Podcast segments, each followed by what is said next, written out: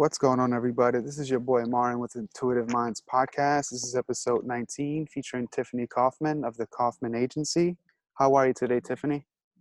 I am fantastic. I'm on the West Coast burning up.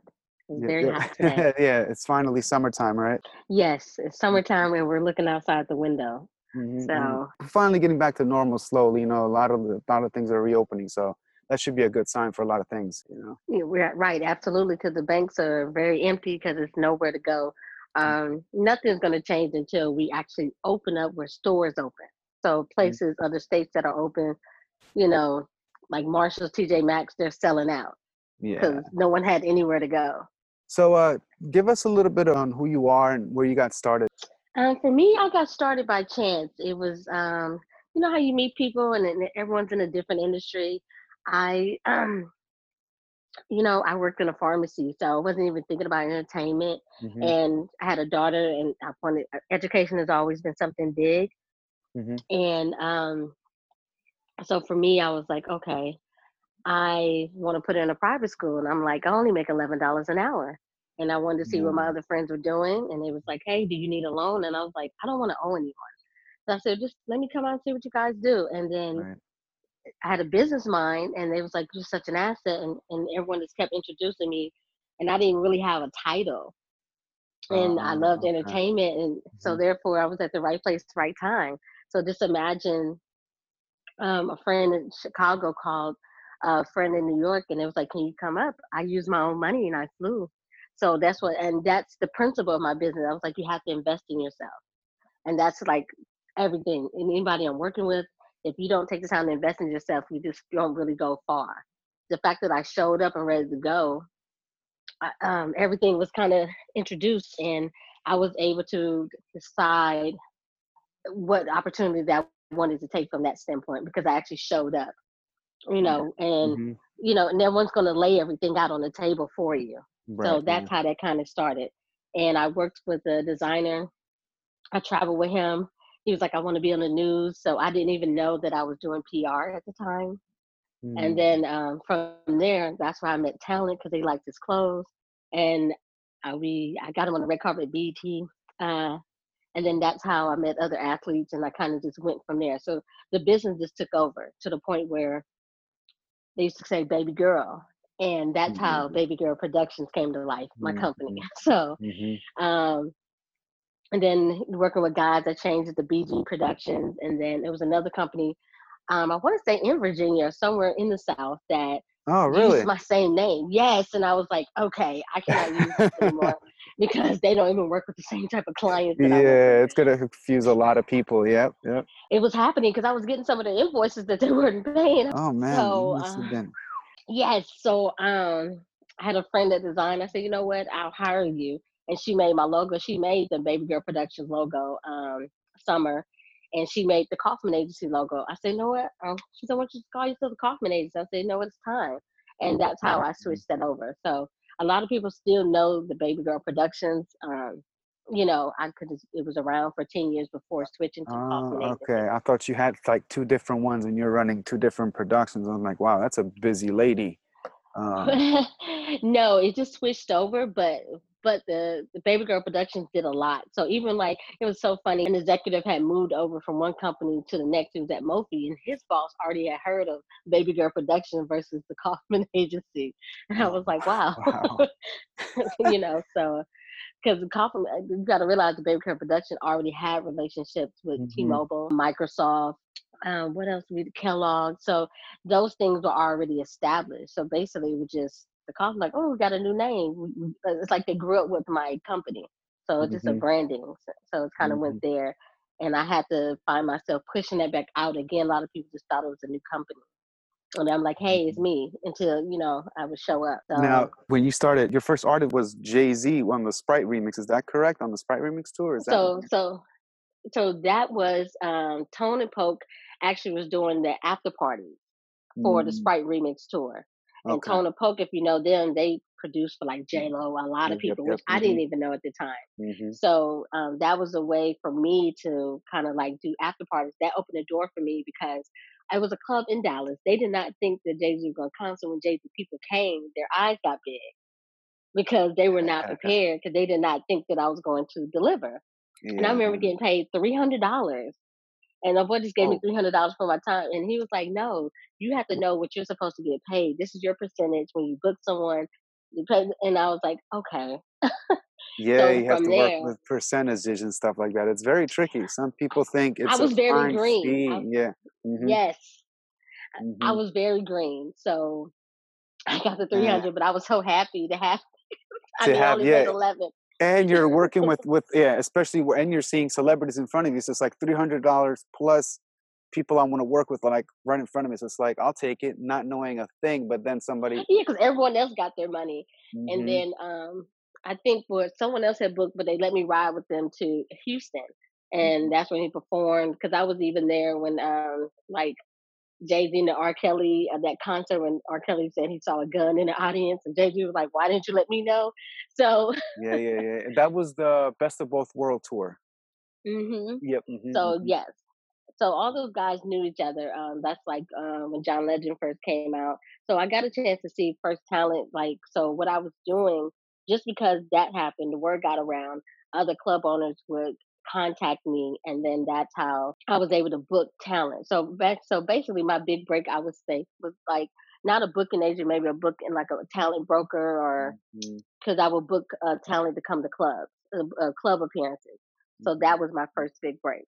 Now that was um, like pre social media too, right? From yes, I actually wish I took pictures. I didn't really take a lot of pictures, mm-hmm. and then at that time, uh, uh you know, it was like Android so like yeah, I have pictures yeah, with Erykah Badu, Queen Latifah. They don't look so good, so I won't ever be able to really post that. Mm-hmm. you know? Yes, those times. Yep, yep. Yeah. So the club friends was cool. It it just the point like, but if they, you have to. I had to learn to get my money up front, which you're supposed to.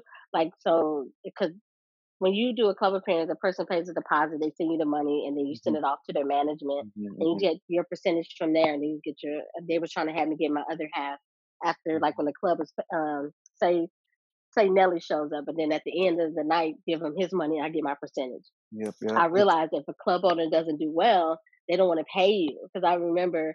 Um, I think I had Timbaland come or something. No, it wasn't Timbaland. I want to put that. I can't remember who, who the artist was, but mm-hmm, but it was the one club of those. owner didn't. Yeah, he didn't make the full amount that he thought he was, so he didn't want to pay me. And I said, no. If my talent shows up, you have to pay. and from that day forward, I mean, and then I was by um, I had one of my homegirls with me, but I'm here with all these guys, and I was like, no more. Uh, my fee has to be mm-hmm. paid up front. I'm not going to be at the club at two o'clock in the morning hoping to get paid. Yeah. For those that don't know, what happens if the artist doesn't show up? You still you still get paid, right? Just for yeah, I didn't do anything. I'm not their manager, so what mm-hmm. I do, I have to. That happened. I've had artists. I'm not going to put them on blast. Right. They did show up, but what he did is try to walk out the back door, like after five minutes, and they called me. Mm-hmm. So I called his manager. Luckily, I knew the road manager at that time. To like, hey, that's not cool. You're not going to get your money mm-hmm. unless he stays the 45 minutes. And now, since you caused me to wake up at one in the morning, two, you're late you're going to say 45 minutes and I'm setting my timer. But honestly, I really don't have to do that. That's not my responsibility. That's yeah. the management is supposed mm-hmm. to be handling that. But I was just trying my best to hold on to integrity. Mm-hmm. And I mm-hmm. just realized over time, like, people are not that nice in this industry. Let me go nope. corporate. so yeah, that's how I end up switching over. But those are the games. That's what happens. And a lot of times they get into fights, just a lot. So that's why I was like, yeah, I'm okay with this. Yeah. But you know, a lot of artists would like to do a walkthrough, meaning like they walk in and walk out. That was a that was a thing for a while, which mm-hmm. is not cool. Not, yeah, that's not cool because it leaves you like, what the? But I mean, it's just like artists too. It's like you know, when a producer and an artist they get together, and it's like some artists actually are genuine and like, hey, so for this beat that I'm about to get from you, do you want points or do you want like an advancement? So, and a lot mm-hmm. of people are like, well, what's points? Points is residuals. Points are like royalties. Exactly. So, uh, but a lot of people are just like, they are so used to, you know, hearing advancement, advancement. The producers, you know, like for example, that song, I'm in love with the Coco, that, that song, yeah. the producer mm-hmm. only got paid from Alabama. He was a producer from Alabama and he only got paid $400. And he never saw royalties from that because he chose the $400 up front which can be you have to And then Mhm. too, but sometimes it's just learning because it's this. Just think if you come out in the era when everyone has a talent, you just move and everybody got their person. So like a time I was dealing with the Ballistic Beats, Ballistic Beats, he dates Joseline now. So Mhm. Ballistic, that um, his first break like on the mainstream was was Shawty Lo. They Mhm. know, Mhm. and just being in the studio, he was from Philly. I, I would see him out in LA. We'd go out connect. But then when he went to Atlanta, just being, I was like, I just can't be in the studio all night. I can't, I can't do this. Mhm. And it Mhm. was crazy down there. But he he stuck through all the drama and got the song. So like when you go to Shawty Lo song, you'll see Robert Christia, and that was the first time us like ourselves learning about point. And I'm glad he was able to do that because he ended up opening up a studio in Florida.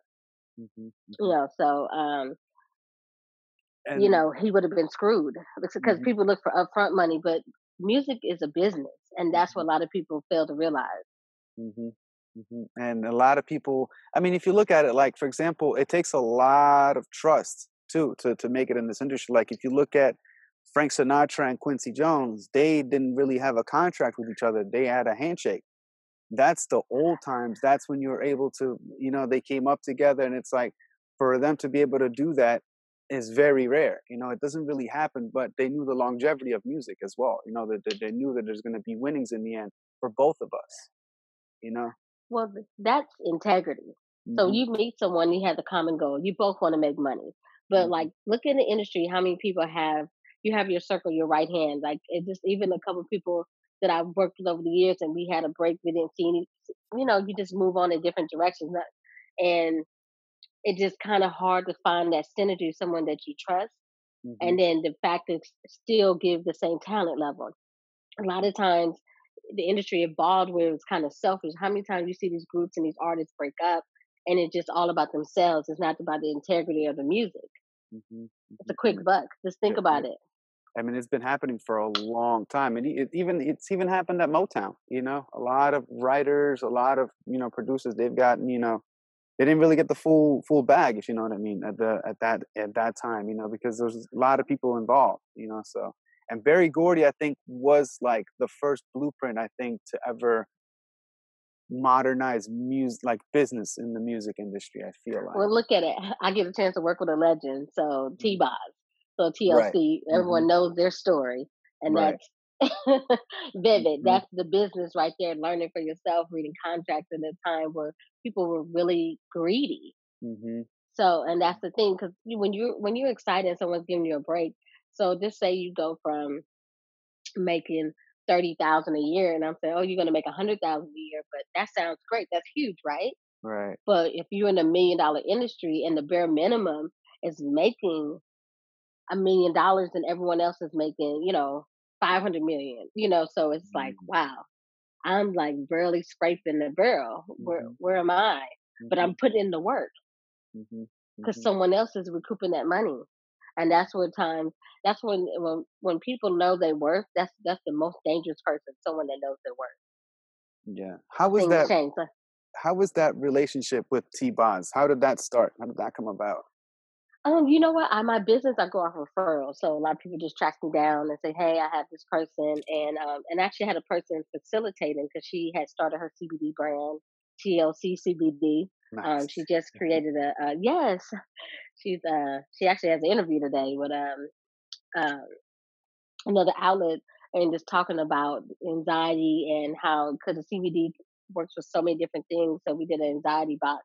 Uh, we did a um, collaboration with um, Urbane Luggage. They normally make leather luggage, and they came up with this cool box of hemp masks. Mhm, So that's antibacterial, and mhm, then her mhm. products in there as well. Just you know, because CBD is very calming and relaxing. So um, that's good for her fans to calm down and just um, trying to get through this time to calm the nerves. So CBD has helped her. Um, last year was like really one of the first tours that she didn't have to quit because she got sick, you know. So Mhm, mhm. CBD has kind of put her in a better place where she's renewed. Like she turned 50 in April, but now she just um, she she's like ready to take on the world and just do new things. mhm. So That's so you know. innovating, innovating behind the scenes like crazy. Mhm. Oh, but Mm, yeah, she she's crazy. But you know how we connected. She was like, "I need Tiffany something directly. I like to know who I'm t- working with." So that's how we just connected right there. okay, okay, okay. That's yeah, okay. she was straightforward. She was straightforward. She was like, "All right, you, I'm start working with you. I need to be able to text you, and this is what we're doing." So, yeah, hmm something don't like, she just let you know. But she's, um, you know, she's real down to earth. What you see is what you get. hmm hmm Now You you, know, you now you you you you working with T Boz and stuff. So you obviously are knee deep in the music as well. Who are some of your inspirations growing up, music wise? Like some of your favorite artists and some people that you still. well, loved Aaliyah. Aaliyah had me grow my hair. I didn't even know my hair could grow that long. So thanks for Aaliyah. Mm. Uh, TLC Left Eye had me cutting my bangs. I actually had a T-Boz hairstyle. Uh, you know, uh, I love that. That was mine. And then, you know, I did become part of the Beehive. So, hmm hmm Eventually, everybody, every girl does, you know. you know, yeah, when I met them, I was just like, yeah, nice to meet. But I was really deep inside, I was buzzing. So, Mhm.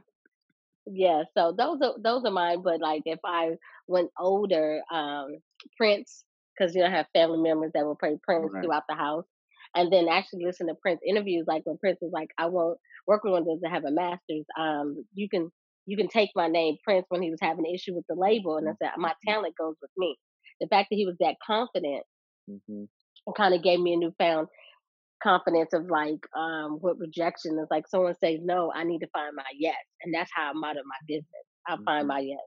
Hmm so And those are the and, and of course michael jackson that was my first my cousin's older he got me a tape. So michael jackson was my first piece of music of my own oh, okay. Well, what song was that? Which do you remember the first song you ever heard from him, or is that too specific? it was the one it was the one he was my boyfriend it was the album where he has the tiger and he has his curl and he's just leaning to the side with the white pants so just picture that Thriller. so i can't yes and i was scared of the thriller video i cried Oh yeah. what year was that? That was like eighty. That was early, early, like mid eighties, I think, right? I'm gonna say I was about maybe five. So that And, that's yeah, why. like. Yeah. So I was six. That's Yeah. what that was. Michael Jackson was my first boyfriend. I was looking like, oh, and he had the tiger. Then when I saw Thriller, the trust was kind of broken. Yeah, that's it. That's it. You're done. Uh, wh- yes.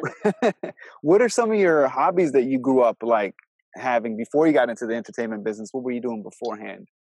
Honestly, I used to write music and poems, and I actually published one of my poems. Uh, like when 9/11 came, I had don't even know where it is. My mom has a book somewhere. Mm, Um, I just never like followed through with it and writing the songs because I just found another way into the industry. But yeah, I used to write music. I just can't sing very well. So Hey, I mean, you took you took you, you took your talents, you know, within the music, but you created something else, you know, out of it. So you, at least your work in the music industry. You know, you're a part of it. So yeah, writing is calming. That's one of mine. And then I'm a movie buff. I'm actually one of the types that actually like going to the movies. Um, you know, just uh, supporting the arts. I love movies. Uh, I'm a thriller. what are your I top five? What are your top five movies that you grew up? Okay, gotta put the top five because I love movies. Hard to put a top five. What top ten? Um, Let's let's put a top ten in there. well, I gotta put Coming to America. I always love that movie. Hence, Coming to America uh, two is coming out. hmm Uh, Coming to America is there. I did love The Notebook. I cried. Wow. Um, Forrest, Forrest Gump. Um, then you have, I think it's called Shooters. It, it reminds me, of Scarface is one, but then it was like a Jamaican one that reminded me of Scarface. Uh, I think it's called Shooters. Got to look it up because it's dope as well. I think. Shottas, that's it. I love that movie. yeah, yeah. That's a good one. Shottas, uh, Scarface, any of those gangster movies, Casino, all of those. Oh, okay. Uh, You're just like me. that's that. Yeah. Yes, hmm a Bronx Tale. Oh, I love That's my that. movie. hmm That's my movie. E.T. is one of my favorite movies. Don't laugh at me. I was Okay. scared of that. I've never finger. Seen that gonna. movie. I've never seen that movie, to be honest.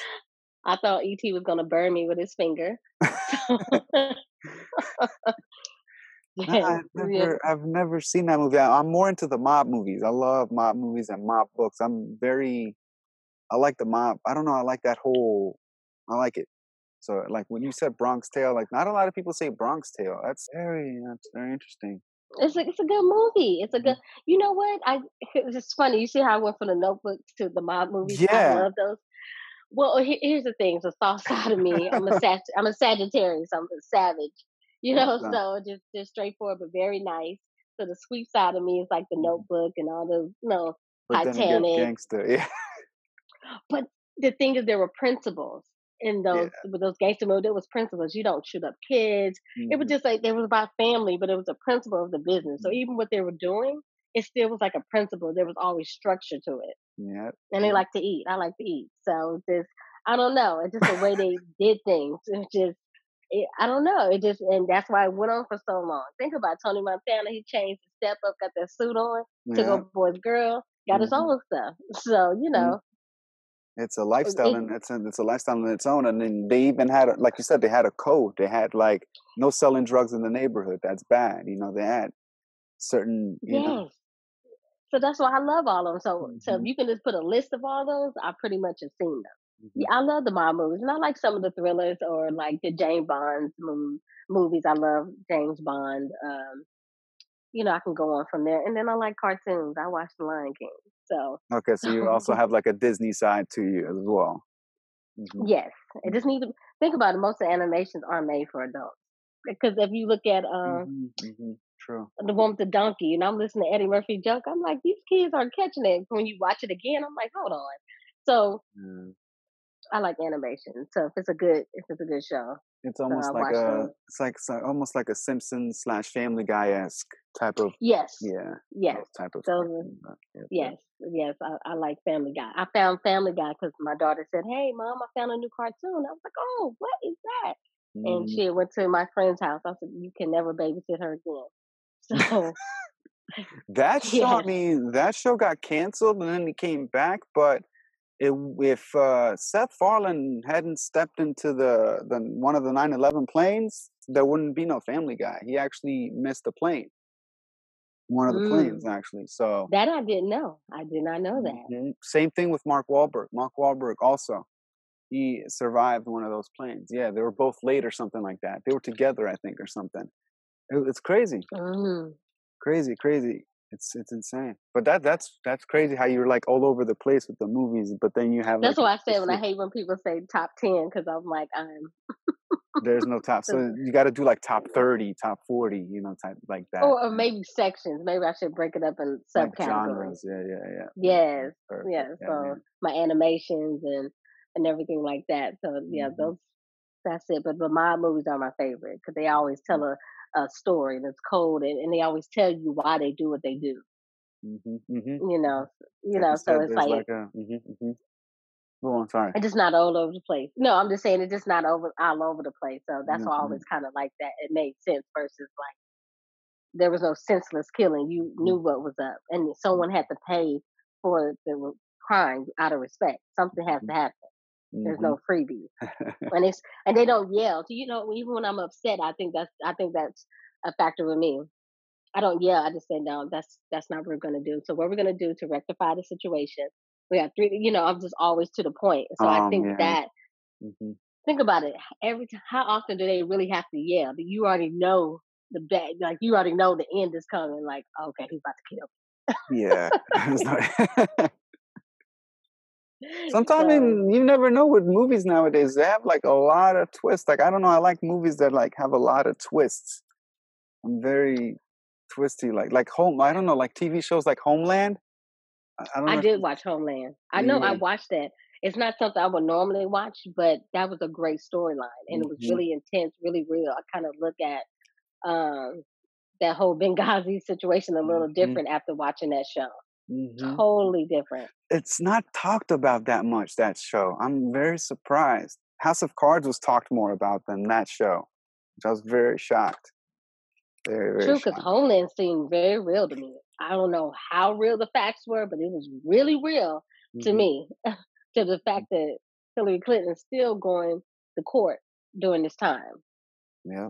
For her emails. So just like yeah, that was Homeland really touched. That was a really good storyline, whether mm-hmm. factual or not. That was really, eh, yeah. I'm like, I don't know if I'm just gonna just go to every country. I need to know what's going on, how to maneuver. Yeah, and they kept up with the times too. Like Yes, that's what I'm saying. Ali Very loved creepy. it. Yeah, ten years. I think it was ten years. It was a ten year run. Literally a ten year run. 2010. Really? Yeah, 2010 to 2000 to, to 2020. Yeah, ten year I caught Homeland, I think maybe on Netflix or something. So I didn't watch it on TV.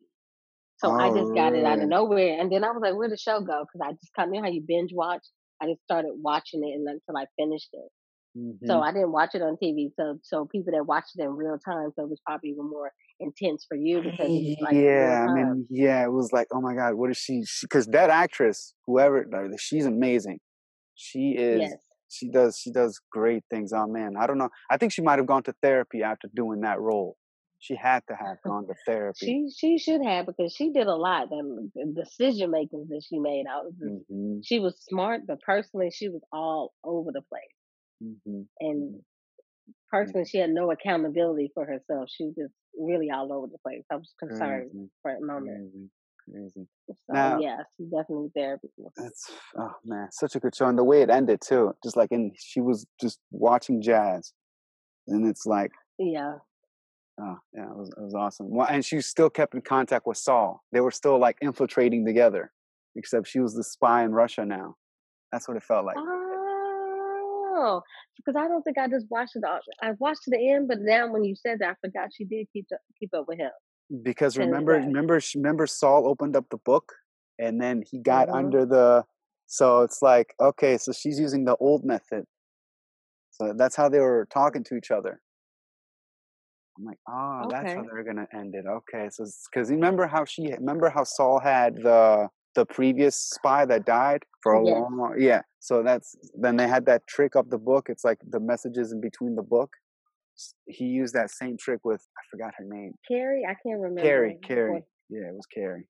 But um, yeah, intense, intense, intense show. But um, now you've been in the industry for a long, long time, and then you've seen the industry change throughout time. What are some like trials and tribulations that you had to go through with this change? so the industry changed. Well, that's how kind of how my business went. My business floated with the different changes of how I. So when I told you I started with club appearances, and then I filtered my way into PR. Um, and then PR kind of changed like, okay, what type of client am I going to deal with? Um, because now I went from being providing a service for anyone, right? So hmm anyone that wanted to be booked, it didn't matter if the artist was big or small, they would just do it to the point where like William Morris, Cara Lewis was a big agent there. And um I had a partner in Philadelphia. She met Chaka, which, you know, worked with Ludacris. Um and um, Chaka had Luda, and I was like, I needed him in a market. It was a smaller market. I said, for me to book this, um, I need a special price. It's like an intro. And he said, well, if we get it done, we have an extra date. And then I got it done, and she wanted to know how I got the price. And then she tried to go up and say, no, this is the price. I said, listen, when I do a deal, I took it with a deal. She wanted to know who I was. And that was like my first step into the industry. But then that's when I was kind of like, I need to switch over to the corporate end. hmm Um, so now, but luckily I took those relationships and then I went to uh, work with athletes. So, you know, um, I got a chance to work with Martellus when he got recruited to the Cowboys, just coming from Texas A&M. C.J. Anderson, And Anderson, I think. CJ Anderson, yeah. So that was through Peter Schaffer, which is a top NFL agent. So working with him, so pretty much anyone on his roster, whether it was like during the Super Bowl time, that's when they would commission me out. So CJ could be Pac-Man Jones. I remember uh, Super Bowl, I had a deal with Porsche, and then the uh, the Rock brothers that came out. So So busy. yeah, so I just say so pretty much Peter Schaffer. So any um, athletes with him, you know, be the go-to, especially when Peter had a show, the agent that was on Esquire. It was on Esquire. okay. So so that's what was kind of going with that. So athletes were great, and then but the thing is with athletes, the one-on-one I had wanted to slow down for a period, just to focus. You know how you just going and going. Yep. You know, because athletes they have the budget, they want you with them all the time. I needed a break. So I took a break, and then uh, one day my phone rang, and I was just kind of living life regular. And I shouldn't say regular, but you know what I'm saying. I can't. I took myself living out of life, yeah, yeah, just living life. And I was like, I was like living life regular. So let me let me change that. I just took yeah. a break. yeah, so I just took a break, and I finished off the contracts that I had, and I just took a break, and then I got a call, and I was like, took over the pretty project, and then that's um, when I had mentioned T-Mobile, a friend of mine had moved over to the T-Mobile, and I said, hey I need a couple things filmed. And then that's when a couple of the athletes came. So like when, when I went to London, I had uh, probably four different athletes from different countries for the London Olympics. And I was able to work with Monster Headphones during that time. So at that time, you know, my income was way smaller. And mm-hmm. I was just trying to figure out what I was going to do next in the phone ring. So that's how the industry, for me, I didn't even, the industry had changed, but I had no clients at this point. Mm. So so for me, I had to hop in. But what I did, I've always been been a believer of building my own table. I hopped in with so having the corporate brands. I guess at that time was a big thing because everyone didn't have access to them. Mm-hmm. Um, I was able to turn things around, and I moved in a corporate direction. So I was working with brands, and then talent came because if you if you was my client, you was able to have deals with the brands that I was working with. Okay. So that's how I, you know, set that up as well. And then it expanded, and actors starting to get a budget, and then they uh, reached out for PR because now, like, fast forward now, an actor has to go against an influencer. So, say you have an influencer that has a million followers, but they don't have the acting talent that you have. But if I'm in a business of making money, I'm thinking if this person has all these followers, they can control people. I don't know if they could sell, but I might want to invest in them because now I have a million people. I don't know how many people you're going to bring in. Mm-hmm. You might game, be talented. The game is changing. The demographics are changing. Everything is completely different. And yeah, I sit down in a meeting, and the first thing they ask doesn't matter who. Say you're my client, and I'm like, oh, this person is great. And the first thing is, let me see their Instagram. So now they're checking your numbers before mm. I even open my mouth to even talk about you Uh, your analytics and everything. How much do you average a week? How much do you average a day? What are your sponsors it's, it's so little but yet it's so much. You know what i mean? It's tedious little things that like now it, it comes with it. I feel like back then it was a lot more simpler because now everybody has a everybody wants to be an influencer you know what i mean? So who do i tackle first? You know what i mean? So.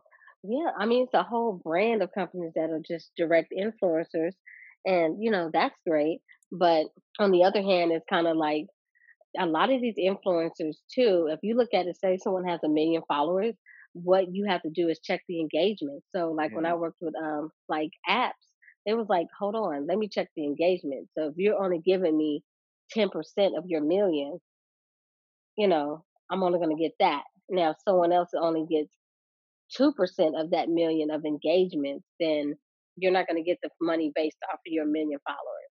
Yeah is so they so some companies uh, so companies are starting to get small smarter about the deals because there just one girl had 10 million followers mm-hmm. but she couldn't sell anything. So now you paid her up front she looks great on social media but you are not getting an roi so if you don't have an roi i lost money. There was no return on my investment. Mm-hmm. so at the end of the day those followers didn't really matter exactly. In the because end. a lot of people yes so the thing is, the, the engagements kind of tells you how your followers are. Mm-hmm. Because the thing is, there are people that will come by, they might not like your picture, they'll come by, they just like to watch. That does not mean that I want to invest in you. True. So it's different if Beyonce posts a, a sweatshirt, it's going to sell out. People are going to buy the sweatshirt. Sweatshirt, yeah, easily. So that's so I can easily invest in her because I know I'm going to get my return on investment.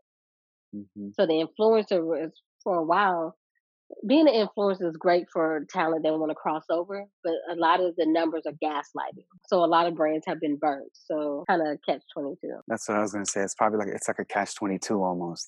Uh, it is. So some will sell. You know, I think B Simone has proven that she could sell a product. Mm-hmm. She stood by it and she stuck with her goal. Mm-hmm. mm-hmm. And now she's, yeah. she's she's yeah. I mean, and look at her now. And then for you to be in this industry for this long and having to change drastically in so many ways. I'm pretty sure you've learned a lot along the way and you're prepared for the next wave of things to happen now, especially since things are reopening. Uh, there's going to be a lot more influencers out there because a lot of people are home and a lot of people are not going to go back to their corporate jobs. They're going to go. They found a, another niche to make money. You know what I mean? And they're They looking for people, and they're looking for people like you. And like, okay, who can represent me to get these numbers out there even more? You know? So What's really weird for COVID, I thought I was gonna completely shut down and just have the clients that I have, you know. So hmm now I just getting offers for like I have an athlete, Olympic gold medalist. Like this summer, she should be representing um her gold medal for the Olympics. Now it's going to happen next year. So now brands now they have a date for the Olympics since they moved it versus fully canceling it. Now brands are like picking back up. They're open to the conversation again. You know, um, I just have an actress. She, um, Greenleaf is going to air June 23rd. She just signed on. You know, so um, people are still moving forward. and just you just have to be strategic of how you move forward. hmm And this is the time that you have sitting down to actually evolve. It doesn't matter how long I've been in the industry, I have to constantly um, be learning, evolving, because if you don't evolve, you're going to be left behind. Look at BlackBerry. BlackBerry held the market. And they True. still have a technology that people still will know to buy because their their SMS is not on a regular system. So if all the towers go down, their system still works. Black, but BlackBerry faded out. I'm sure businesses might still use them because that's one of the safest phones, but they should have still been able to compete with any Android or iPhone. They Yeah, just thought they was above it and didn't invest in themselves. Yeah, because I mean, th- they they they had a hot moment for a while. Even President Obama was using a, a BlackBerry for a long, long time. Even when iPhones were out. yeah, Even when yeah. Kim. Kardashian still has her BlackBerry. A hmm lot of people do when they hmm have those two phones. So it, it's just the thing is this BlackBerry just kind of let people down. They try to surge, they try to do a deal. I think on Alicia Keys at one time, but the thing is, it just doesn't. If you don't, if you're too stubborn, just look at Netflix. Netflix could have been bought by Blockbuster. Blockbuster went out of business. You had Netflix, so you have to be able to see the future and evolve. Otherwise, you get passed up. hmm And Netflix did the whole like delivery thing first. They delivered to your house, and then you they eventually moved into the streaming. So they Exactly. innovated, So, like you, you have a podcast. right? So this is case the radio station said, no, you don't have enough experience. You're creating your platform yourself. hmm hmm With no the journalism, with no journalism education at all. I mean, I'm like I'm like I'm a photographer, music producer, actor. You know, so it's like so it's it's for me it was like i'm just gonna continue creating because i got involved with with people now. What's the hottest thing right now is podcasting. Podcasting is you know everybody's doing it yes but also how can you stand out? You know what i mean? For me it was like you know who doesn't really get interviewed a lot is managers pr people. And i was like you know what? very smart. Let me tackle that let me tackle the people behind the scenes that actually get these deals done I mean, because everybody wants to talk to a celebrity. I'm like, that's cool. But the manager is going to stand in the industry longer. The artists tend to fade out, depending on the artist is. You know, the managers. That is true because hmm managers are always going to have clients hmm and it's going to evolve. So you actually, they'll definitely remember you. And just at that standpoint, you're always going to be able to have a, a slot filled because there's plenty of managers, there's plenty of publicists, there are plenty of, um, you know, writers out there, just, a- just a lot of people behind the scenes that make the things that you love hmm happen. hmm And it's know, it's like, for example, like if one manager leaves an artist and and they use me as a photographer for that artist, they're going to continue to use me for the next artist, as opposed to me staying with that artist that faded out. Now I have no work, and it's like, mm, exactly. you know, You know, the first thing you need is dependability. So basically, if you have a talent and you're dependable, hmm that's that's a, a great thing. So for me, I am a creature of habit. If I know someone that I can depend on and give me great work, then that's the person I'm going to build up. That's the person I'm hmm going to promote and push. Like, hey, why don't you use this guy? And and then you have a guaranteed referral from me. hmm You know, hmm unless you not start, show, you know, you don't show up or whatever. Then I'm like, okay, now what are we doing? Yeah, So, yeah. I mean, and for that's me, it. for me, it was like time. Like when somebody says, "Hey, uh, be here at five o'clock," I'm gonna be like, "Okay, I'm gonna be there at 4. because me as a creative and as a photographer, I have to know the space I'm walking into before everybody else, so that way I can create my own, you know, vision of okay, this is where I need to be. This is, you know what I mean. So that way, and then it's easier to connect with people because you're watching people come in and you're introducing yourself to them one by one and it's easier as a photographer it was easier for me to take photos of them because i approached them beforehand before even the party started you know as they came in, which made it easier for me to work the room and everything. So it's important to be on time, be early as well. It's very, very important. Absolutely. I had a, a photographer for a PR shoot because I just wanted some pictures to submit Mhm. to magazines. And the photographer, she was early, um, but the photographer, she had, um, she didn't take the time to warm up to the client. It was just really weird. She was going fast, slow, and then we had two more outfits. I think we're done. I think we're done. And I was like, what is going on? Mm, what is yeah. going on to the point where my client was like, is this lady okay? So it's just like choosing the right, because now forget the shoot. My client's going to remember that I picked this person. Yeah. So picking the right people to work with your client goes a long way. They do not forget that. Hmm mm-hmm. And it doesn't fall on the Really, really. photographer. It falls on the person that brought the person, that brought the photographer. Yes. Yeah. It's Yes. recommendations. I'm telling you, this this industry is very cutthroat. Like you said, it's very very cutthroat. It's not a nice industry.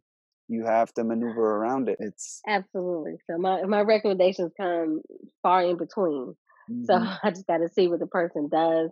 And you just can't bring everyone to set. You got to figure out, to put it with So like, so if it's a client that I don't, if it's a client that is new or a begin, uh, beginning client that's coming into the industry, it will be easier for me to use a new photographer. hmm So that way we can just move on to the next, and then we're just excited at that point because then it's hmm something new to them. They're just happy to have a photographer hmm And versus watching everyone else have it. hmm and also the turnaround time is important as well. Like a lot of photographers, they take their time with their turnaround. It's like a week, two weeks. You know, you have to be two days, you know, three days for the turnaround time, you know, at least so that way it shows initiative. Okay, this guy is, you know, it's it's a lot of tricks to it. You know what I mean? That people look into in order for you to be. months. hmm Try working out a deal with someone. They get the pictures done. They send you all the pictures, which is great. But then it comes to the editing, and then they um they edit the pictures and then they hold them because then they decide it was something else on the other end. I'm like, wait, What's the point though? So that's what scares me about working with new photographers. I'm like, hmm you cannot hold images of my client Yeah. if you're not going to release the work. hmm hmm And if you just take forever now, you just diminish anything that I was working on because now I messed up my timeline. No, so that, that's that's where I'm at with youth photographers. hmm Yeah. I mean, yeah, I've had that situation happen before where I had to shoot. I shot Problem, the artist, for his Grammy. I was shooting him in the hotel, preparing for the Grammys, and hmm I didn't know how to edit video at the time, so I had an editor on deck. But then my editor took his time with the video to edit it, but it was pointless. He got it to me like two weeks later. It was pointless because Grammys, Grammys is Grammys. It's only relevant for that weekend. You know what I mean? Don't send me something that's irrelevant. So you know what Yeah, I mean? you take those moments; those are learning moments for you. Mhm. So Mhm. not to even get mad; those are learning moments. So Mhm. when you're working on a big project, for you that was a big project, or a, a, you know a prominent one because now you're getting it ready for an award show for that Mhm. client, Mhm. and And, someone holding you up. That sorry does not help you for getting a mhm. referral to the Nope. next person. Nope. And the manager was there. Problem's manager was there. So when I asked her, hey, uh, when I came to LA, I was like, hey, I'm in LA. Would you like to work? She told me straight up. Our last encounter wasn't that da da da da. And I was like, I knew it. I was like, you know, that's when I learned to start editing videos myself. I was like, you know what? I'm gonna take the initiative to learn this myself, so that way my turnaround time is two days, and that's that. Two days to three days. You should So. you should reach out to her, not right away, but you should reach out to her and to see how she's doing. hmm Sometimes, you know, people and you show like, hey, this is what I'm doing now. Now I don't have to have an editor. I edit now hmm Well, no. I actually redeemed myself because I started working with uh, Cliche Magazine, and I was like, "Hey, I'm working with Cliche Magazine. If you have any clients that you would like to, you know, add to the," and then she sent me an artist. I sent it to the magazine. The turnaround time was like next day, and she was, and then she understood. Okay, it wasn't your fault by that Grammy. Because the thing is with her artist, her artist is gonna fall on the manager and the manager has to deal with because she chose you, it's hmm just gonna fall on you. hmm You know, and then she has to save face to say say another accident happened that's still not in her control. It's like, okay, you don't know what you're doing. hmm hmm you know, and all these things are happening. So therefore, now it's like, okay, now you're threatening. You know, how I do my business. So it's just not going to work out. Mm-hmm. So you have to be careful. So luckily that you was able to redeem yourself. Hopefully that puts you back in a good standing with that artist because you never know if that artist goes and moves with another management, but like your work versus Mm-hmm. leaving that last standing. So I'm glad you was able to turn that around to another opportunity. You don't want any bad blood in this industry because it's a small industry. The word goes around very, very fast. Very, very. It does. It does. And I'm very picky. I'm very picky. I went through a phase where I wanted to help new talent because how I came in, remember, I was just at the right place, right time. Someone Mhm. made a call and I was just excited to be there. And just imagine, you know, being 22 and you go, you, you automatically triple what you were making hmm in a short amount of time. You know, so I wanted to, you know, lead someone in that path, but then I noticed a lot of people don't have that grit and they want you to pay for it. They want you to do. I was like, okay, so I, like, Yeah. I think I'm done with talent unless they have a budget to cover their team, you know. So I went Mhm. through a period that I wanted to help talent that to get, lead them to a budget, and I just realized people just use you from one step to the next. They have Yeah. no interest in building anything. It's yeah, So it's it's very tricky. It, it's not. It's very tricky. Like a lot. Like if you look at people like like you know P Diddy's people. You know Diddy's been running with the same people for like twenty some odd years because he came up with them. You know, again, exactly, it also times change. You know, the '90s were different. The 2000s were yeah, different. The 2010s. Were, it just generations change. You know, because business changed. You know, it's, a lot of people got greedy, so then a lot of people have to be too cautious. Sometimes too cautious can backfire. You know, and it it it it, it yeah, it's all business. Music industry is all business. you got to find the right people with the right grit. So hmm my mindset is always investing in yourself in the fact that when I started, I used my own money. I saved up and I used my own money and I gambled. And that money I went to New York with, that was my rent money. I could have been homeless. And but I, I was determined to walk out with a contract and be okay. But that was just the mindset, and I know everyone doesn't have that or gets in, in a place to do that. hmm Um, but for me, for young talent, for me, I need to see the grind. Like if you just do one or two things and think that's it, I just, you know, I wish you the best. And because but the ones that really doing it, they are hungry. I will say the influencers I come across are very humble and they have that grit. And they do, and they're just watching them wanting to build something, and they fighting hard to step into an industry that is not as welcoming because now the pot is getting smaller for someone else to mm. think that they work for it already. It's changing. What do you have any advice that you would like to give to any upcoming people that are trying to make it like you did? honestly, it is one they need to be okay to accept failure, but grow from it. Your failure should be your biggest accomplishment to to lead you to your biggest accomplishment, and not stop and say, "Okay, this is not for me. Let me move on to something else."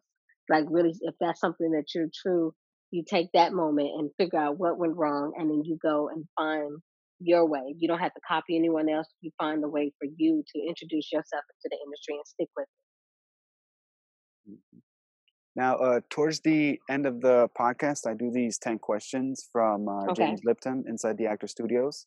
And the first question is What's your favorite word? I'm gonna say my favorite word is serenity. What's your least favorite word? No, What turns you on? I'm just gonna say uh, energy. Good, good energy. What turns you off? A Debbie Downer. What sound or noise do you love? You know when you pop that plastic and you have the little, the little Oh, poppers the yeah, yeah, the little poppers. Yeah, yeah, yeah. The extra. I forgot what they're called. Like they, they're like extra protective. Yeah, I love that. You like Yes, twist it and the you pop. plastic lining. Yes. Yeah, you like twist it and you hear like all these pops at once. Yeah, that's awesome. What sound or noise do you hate?